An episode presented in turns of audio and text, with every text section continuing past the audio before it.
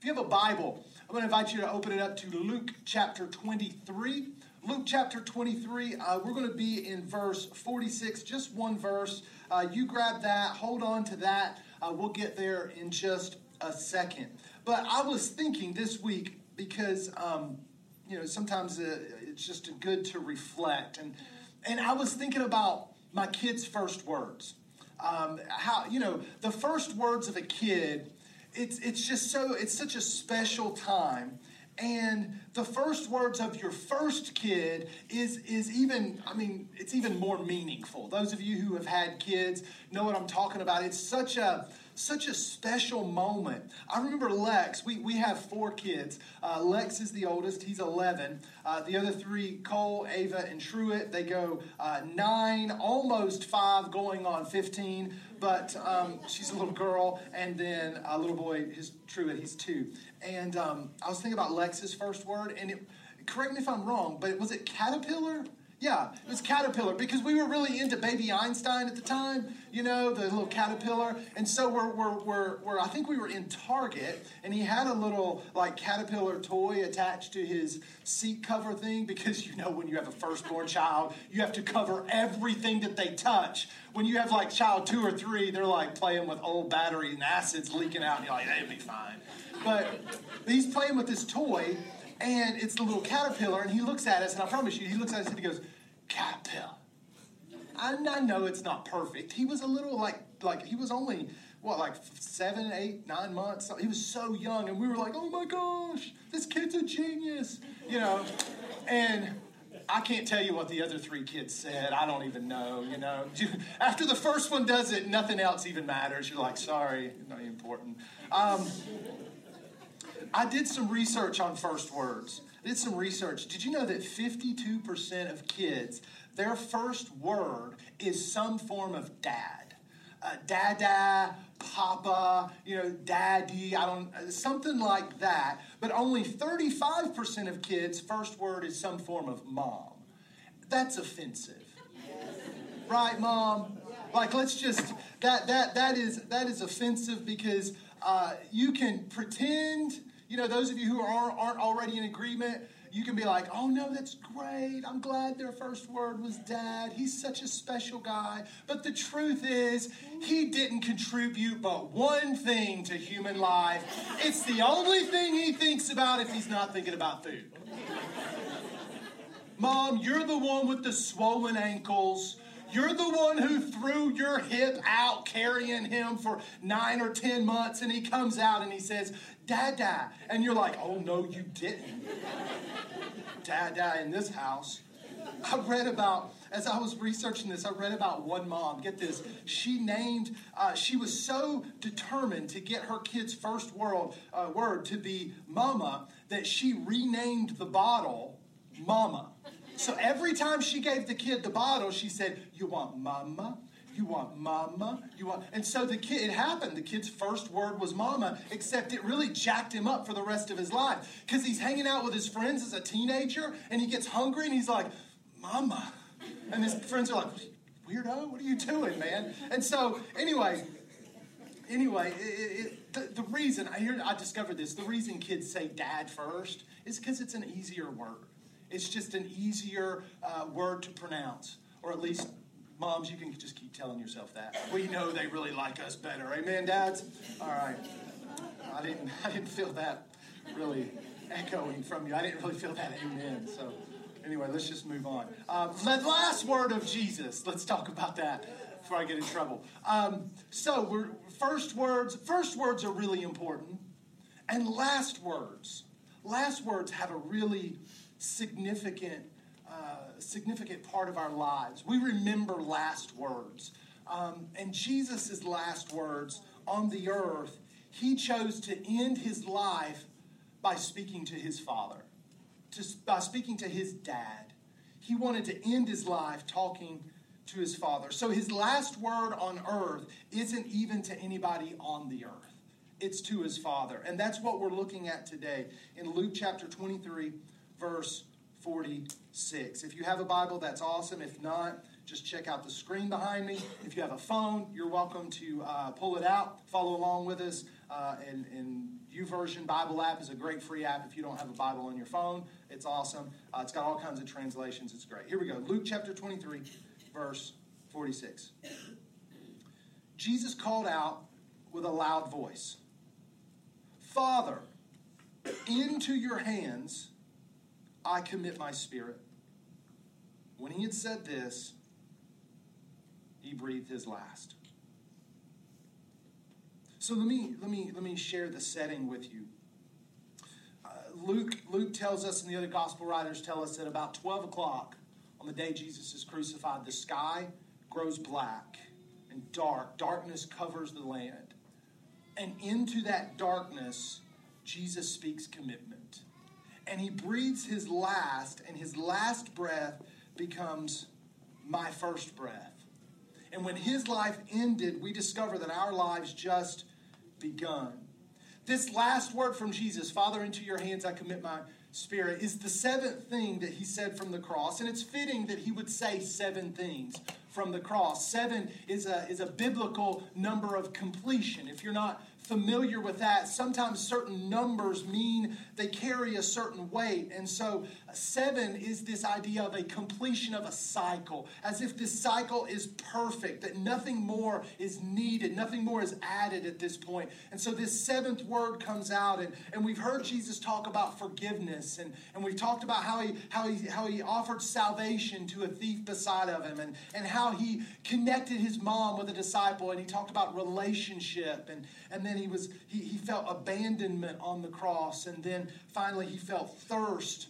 And then last week we looked at the words of triumph when jesus says it is finished. And now the seventh word father into your hands i commit my spirit. And i believe that these words that jesus says that we're looking at this morning on easter sunday april 1st 2018 here in regal theater Chesapeake, I think these words Father, into your hands I commit my spirit. I believe they can give you hope today. No matter where you're from, no matter what baggage you came carrying into this room, no matter what you were doing last night, last week, or this morning before you got in the car to come here, I believe these words from Jesus that they all, they not only offer you information about what he said, but I think contained in these words is the transformation that you did not even know you came here looking for on Easter Sunday. Father, into your hands I commit my spirit in order to absorb these words, what I've done is I've chosen three, three headings, if you will, three words that I think really, really hit at what, what these, this last statement contains. Three simple words. It's a simple message today. I'm not trying to get complicated or complex. I just want to present to you the truth of what Jesus said there on the cross. And I think the first thing, the first thing we have to say that these last words of Jesus are, are they are words of victory. These are words of victory. And I know it doesn't look like victory because he's there on the cross and he's bleeding out and he's dying and he's wounded and his internal organs are exposed and flesh is hanging from his back and he's he's bleeding out. And typically typically when when two people get into a fight um, the person who walks away is the victor they're the one who has victory. And the person who's left in a pool of their own blood, they're the one who's been defeated. And we see Jesus bleeding out on the cross. We're going to see him lay, he's going to die, he's going to be buried. And that looks nothing like victory. It looks like the very picture of defeat.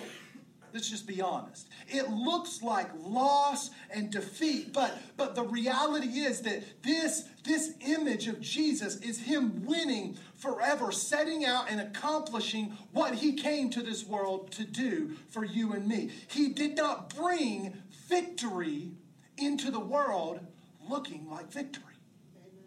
You see, that's how God See, you if if you don't get this, especially if you've been following Jesus for a while, if you don't understand this, then it really throws you for a loop. Sometimes God will not bring victory into your life looking like victory. He'll dress it up like death first to get it in and slide it into your life. He, he does this. He's, he's sneaky this way. He dresses up victory like death so nobody suspects it. But what he's really doing is he's bringing something into your life. God will send glory into your life, but it won't look like glory. He'll send blessing into your life, but it won't look like blessing. He'll send patience into your life dressed like a teenager. Amen. Everybody's had a teenager. The reality is, the truth is, we don't see it when it we, we, we don't see it while we're in it. You know what I mean? We, we, we don't see it. God's God's bringing strength into our life, but but we've been we've been praying for strength, but He brings it in, and it looks like sorrow. We've been praying for God to mature us and to grow us and to, to make us more than we are, and He brings it in through trial and through difficulty and through hardship because we think victory only has one look. We think victory can only look one way, and sometimes we don't see the victory until we're on the other side of it and we can look back at what we just came through. This is how we understand that these words of Jesus are words of victory because death was not his final destination. No, no, no. Death wasn't death wasn't Jesus' final destination. The reason that he used a borrowed tomb is because he didn't need it for very long. Jesus treated the grave like you and I treat a hotel room. I just need it for the weekend.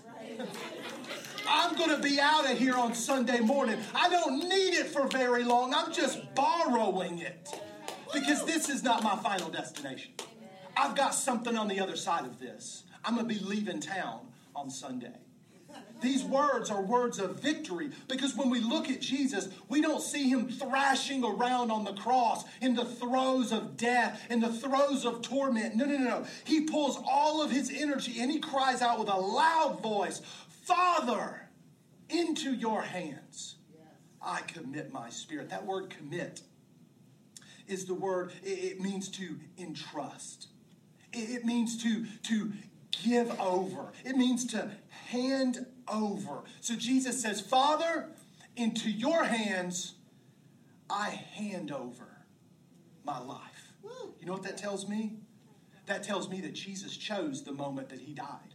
And it, tell, it tells me that, that this moment in the crucifixion, Jesus chose this moment to be his last moment because, because uh, victims of crucifixion could hang on for days because, because they're just they're hovering between life and death and they're breathing in and they're pulling themselves up and they're resting and they're, they're coming down. And so that's why the tradition is if you read the story that's why they broke the legs of the two people beside jesus. Because in jewish tradition the sabbath was about to come. At sunset the sabbath would be there and it was it was um, uh, against the jewish law for, for jews to be to be dealing with dead people on the sabbath. And so they asked if can, can we just break their legs to hurry this along but then they come to Jesus and he's already dead. So they stab him with a spear, and the spear comes up through and it, it pierces the, the, the, the, the, the fluid sac around his heart, and water and blood flow out. And so they're like, yeah, he's dead. He's gone. He's al- we don't have to break his legs. He's already dead. And so Jesus chose this moment. Why? Why do I why do we know that? Because in John chapter 10, Jesus says, Jesus says, no one takes it from me, it being my life. I lay it down of my own accord. I have the authority to lay it down, and I got the authority to pick it back up when I'm ready for it. Nobody takes my life. I commit it. I entrust it. I give it. Matthew gives us a different angle of, of what's happening on the cross. And uh, chapter 27, 27, verse 50 says this When Jesus had cried out again in a loud voice, he gave up his spirit.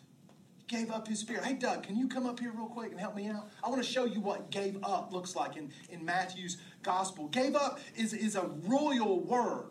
The word Matthew uses is a royal word that means dismissed, okay? It's a word that a king would use, and I'm going to be the king. Amen. Thank you, Jesus. Um, and, and, and Doug is going to be my faithful um, uh, servant. Sorry, I don't know. Um, So, so here's, here's how this word works, okay? This is how you dismiss somebody if you're a king. Um, Doug, thank you for showing up today. Um, I'm going to need you to uh, go to Newport News. Uh, there's uh, there's some, some business there that I need you to take care of. Uh, I need you to go do that. You're dismissed. Doug, come back, come back, come back, come back, come back, come back. Come back. Uh, when, when you get there, there's, uh, there's something else in Hampton. Uh, there's a family there that I, I just want to, I, I, want them to let, I want to let them know that they owe me some money, but, but they're, they're, they're okay. You're dismissed. Doug, I, I need you to come back. Come back. Um, uh, thank you for, I really appreciate uh, you doing this for me. You're dismissed. Give it up for Doug. Wasn't he dismissed so well? That's how Jesus treated his spirit. Like a king, you're dismissed. I have the authority to lay it down and I have the authority to pick it. I got the power to dismiss it and I got the power to call it back when I want it. You know what that means? That means the victory was in his hands all along. The victory was in his hands all along. Father, into your hands I commit my spirit. Let me hand you over my life. Hold on to it for me. I'll be back in a few days. These are words of victory. Number two, these are words of trust. These are words of trust. If Jesus could dismiss his spirit into the Father's hands, then the Father's capable of taking care of you too. If Jesus could trust his Father to take care of him, Father, into your hands, I entrust my life. See, Jesus is his, his destination for this life wasn't a mystery, it was a certainty. Jesus tells us again in John 10, he says, No one can pluck you from my Father's hand. In other words, my Father's got a really good grip.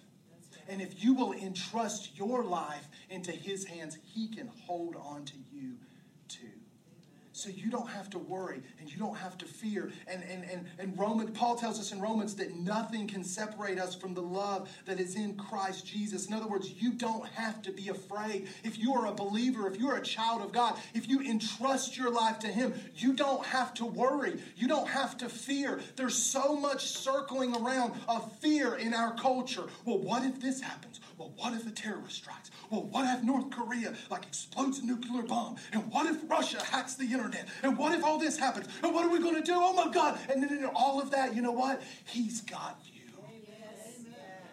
He's got you. You can have peace today.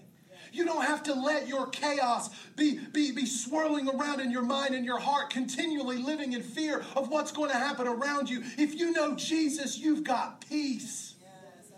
Father, into your hands. I commit my spirit. Paul tells Timothy, Timothy was like a, a spiritual son to Paul. In 2 Timothy chapter 1, verse 12, he tells him this. He says, I know whom I have believed not I know what I believe because our faith is not built on a doctrine. Our faith is not built on some kind of uh, uh, uh, creed of, of statements that we adhere to. Our faith is built on a person who got up out of the grave. And Paul says, I know whom I have believed. I have believed on a person. His name is Jesus. And he says, I have believed and I am persuaded that he is able to keep. Look what he says keep what I have what? Committed to him. That's right. Yes. He's able to keep it. He, he, he's able to he's able to keep the stuff and I don't have to worry about it. Listen, here's a good rule of thumb for your life. You never have to worry about stuff that's been committed to God. You, you, don't, you don't have to carry that, that worry. And if you really believed that, you'd get some sleep tonight. If you really believed that when things died in your life, you would expect what's next to come from what was and move forward in your life. If you really believed that resurrection is legit. Because if, listen, listen, if, if God made you out of dust, he can remake you out of ash. Oh, when you feel like your life is burned up and you've burned all the bridges and everything's crumbled around, if he made you out of dust, he can remake you out of the ash of your life. Just trust it into him. So this morning, what are you dealing with? Well, what is it that you're holding on to? What are you holding on to that you really just need to let go of? You know what I mean? Like, what, do, what is it that, it, good, bad, ugly, any of it, like, like life and dreams. So many of us try to hold our life and our dreams in our own hands, and we are the party responsible to seeing our dreams come true. But the reality is, the best place for your dreams to go is into the Father's hands because you don't have to worry when you put stuff in His hands. What about my marriage? What about my kids? Pastor Josh, I'm so nervous. My kids are growing up and they're not connecting with Jesus, and I don't know what to do. And my marriage is on the rocks, and my wife won't even return my phone call, and she's moved out, or I've moved out, and I don't know what to do. You commit it to the Father's hands, and you trust in Him. What about this hurt? What about this brokenness? What about this defeat? What about this regret? You give it to God and you say, Father, into your hands I commit my spirit. Listen, it's not until you take what's in your hand and you give it to God that He can take what's in His hand and give it to you. So many of us, we're praying. We're praying. We're saying, God, I need freedom. God, I need healing. God, I need breakthrough. God, I need new life. God, I need you to do something miraculous in my life, in my family, in my job. God, I don't know what to do. And we're holding on to the control of our lives. We're holding on. And God said, if you would just entrust and, and, and trust me and give that to me, then your hands will be open and I'll be able to get the healing into your life. So you got to let go of your brokenness to receive healing. You got to let go of that defeat. You got to entrust that to the Father so you can receive victory. You got to let go of the fear so you can receive the peace. Are words of access. These are words of victory. These are words of trust. Number three, these are words of access. You see, we, we, we don't want to look at just what Jesus said. We want to look at what happened when he died. Check this out Matthew chapter 27, verse 51. This is the moment Jesus dies. Matthew tells us, at that moment, the curtain of the temple was torn in two from top to bottom. The earth shook, the rocks split. You see that, that detail from top to bottom, it's so, so, so important. Let me give you just real quick, just a couple of minutes, a real quick history lesson about Jewish culture and religion. In Jewish culture, uh, they had a, a place where they worshiped called the temple. And inside the temple was a place called the Holy of Holies. It was a place that only one person once a year could enter into. It was the place where the very presence of God was was living and dwelling uh, above this above this big piece of furniture called the Ark of the Covenant.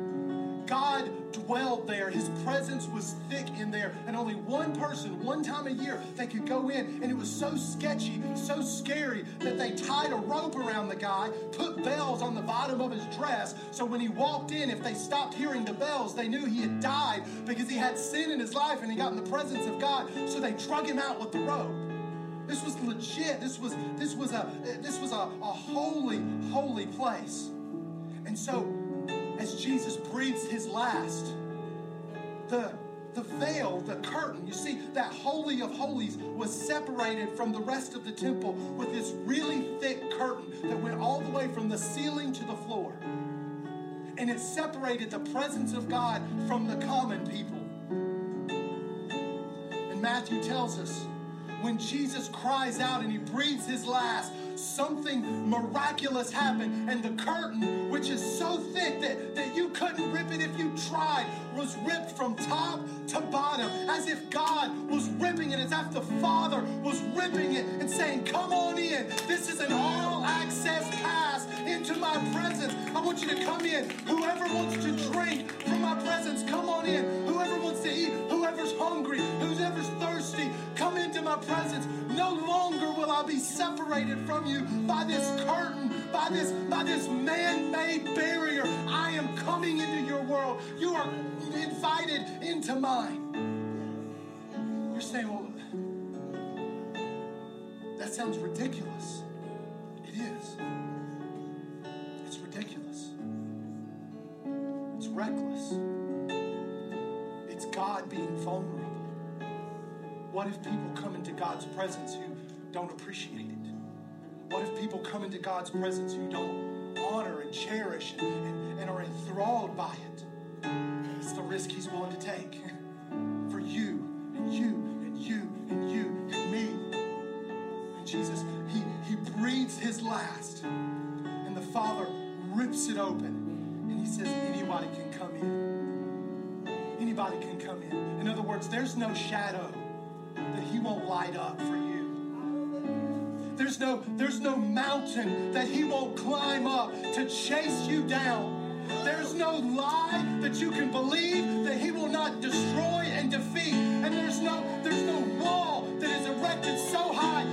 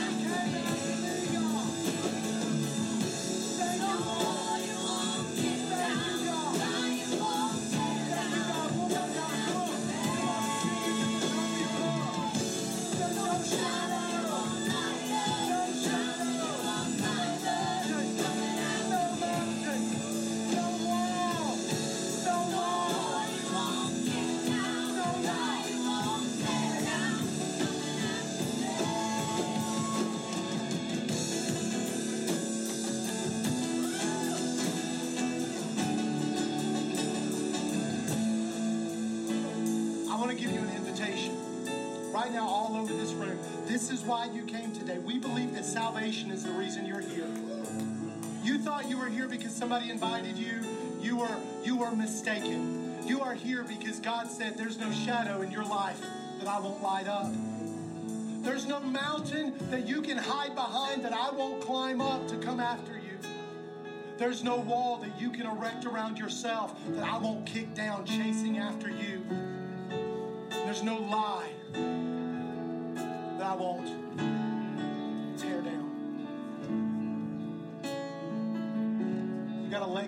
lie that says you're not good enough. You got to let go of that lie. Listen to me. You got to let go of the lie that says I don't deserve it, that I'm not worthy of it. You got to let go of the lie that says I've made too many mistakes in my life. I've gone too far. Let me get myself cleaned up first and then God will accept me. It doesn't work that way. He's chased you down. He's coming after you this morning. Let me tell you two things before we pray. Two things. Number one, only Jesus can save you. Only Jesus can save you. Heaven only sent one Son, one Savior. You say that's pretty narrow minded, Pastor Josh. Last time I checked, there wasn't a line waiting to die and resurrect for my sin. If there's somebody else, I'll, if somebody else will do what Jesus did for me, I'll listen to them, but as yet, no one has. So, yes, it is exclusive. Only through Jesus can we come to the Father.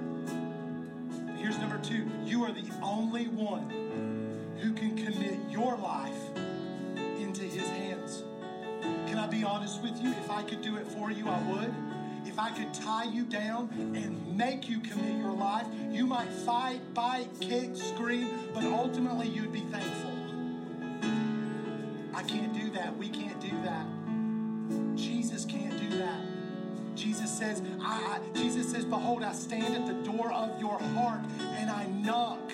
If you will open the door, I will come in. But you got to open the door.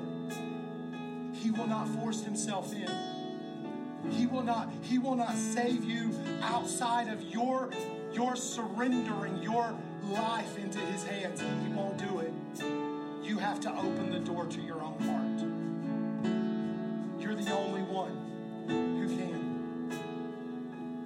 What I want to do.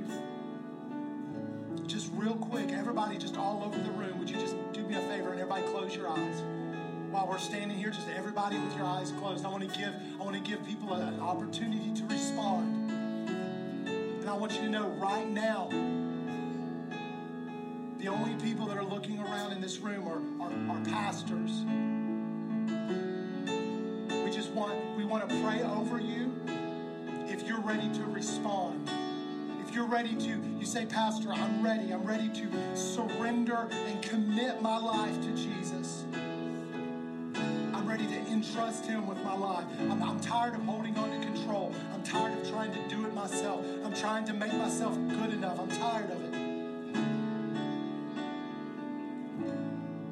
Here's what I want you to do. If that's you today, I'm not going to hype this up because I don't want you to get saved because of hype. I'm just going to ask you to, to make the decision this morning to commit your life to Jesus. After you, after you say, Yes, that's me, here in just a second, I'm going to ask you to raise your hand just as a, a, a public testimony that says, Yes, that's me. I'm going to pray this prayer with you, and then I'm going to lead you in a prayer, okay? On the count of three, no hype, no loud music, no, no atmosphere of the moment, just you and Jesus right now. If you want to commit your life to Him, Him, on the count of three, I want you to put your hand up and then just hold it there. Hold it there. Okay, keep your hand up and hold it there. One, two, three. Just lift your hand up. Lift your hand up right now. Just lift it up. Take it even higher. Nobody's looking around. You don't have to be ashamed. He wasn't ashamed of you when he tore the curtain. You don't have to be ashamed of him. Just keep your hand up. Keep your hand up. Keep your hand up. Nobody's peeking. Nobody's looking around. Just keep your hand up. Thank you, Jesus. Thank you, Jesus.